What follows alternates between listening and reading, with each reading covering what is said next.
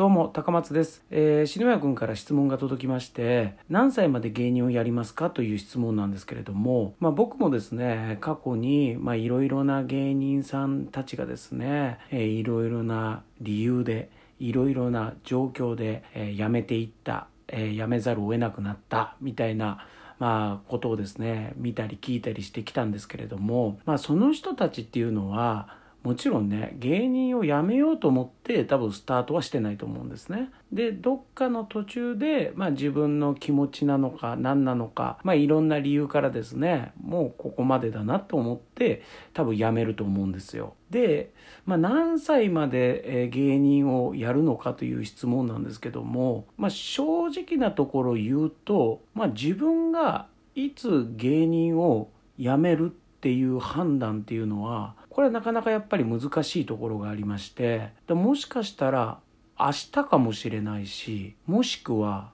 来世までやり続ける可能性もありますしってなると、まあ、何歳まで芸人やるかという質問に対して言うならば知らないっていうことですかね。まあ、自分でもそれは分かんない部分知らない部分っていうのがねやっぱありますから。ってなるとやっぱ知らないが、えー僕の回答になりますかね。はい。で、今回僕からのですね、まあ質問、まあ質問というよりもですね、もうクレームなんですけども、これ前にお仕事で木本さんと僕らと、えっ、と、あと後輩何人かでですね、まあロケをする機会があったんですね、お仕事で。で、でロケの場所がですね、えーちょっと離れた場所だったので、みんな朝集合して、ロケバスに乗って移動という形になったんですね。で、移動しているそのロケバスの中の話なんですが、篠宮くんがずーっと木本さんと話してるんですよ。二人で。ね。全然構わないですよ。全然構わないです。僕が言ってる今回クレームっていうのはですね、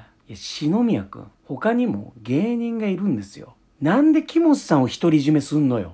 いや、俺はいいよ、正直。俺は別にいい。でも他の、例えば俺らよりも後輩の芸人とかがいるわけですよ、その場に。ね？なんで木本さんを独り占めしてずっと喋ってんのよ。みんな喋りたいんだよ、本当は。木本さんと。今、篠宮くんはこれを聞いて、いや、そしたら自ら入ってきたらええやんとか。思ってるかもしれませんけれども冷静に考えてよ。自分たちよりも後輩の芸人がね上の先輩方2人が楽しくお話ししていたらそら入れないよ。入れない。自分が若手の時を想像した時にやっぱそこ割って入ってこうってやっぱ思えないもん。でも逆にねそんな頑張って芸人なんだから先輩に入っていくんだよって思ってるかもしれないけどいやそういうことじゃないでしょ。後輩は後輩で入りたいけどそのお話の輪に入りたいけど入れなかったりするじゃん。だから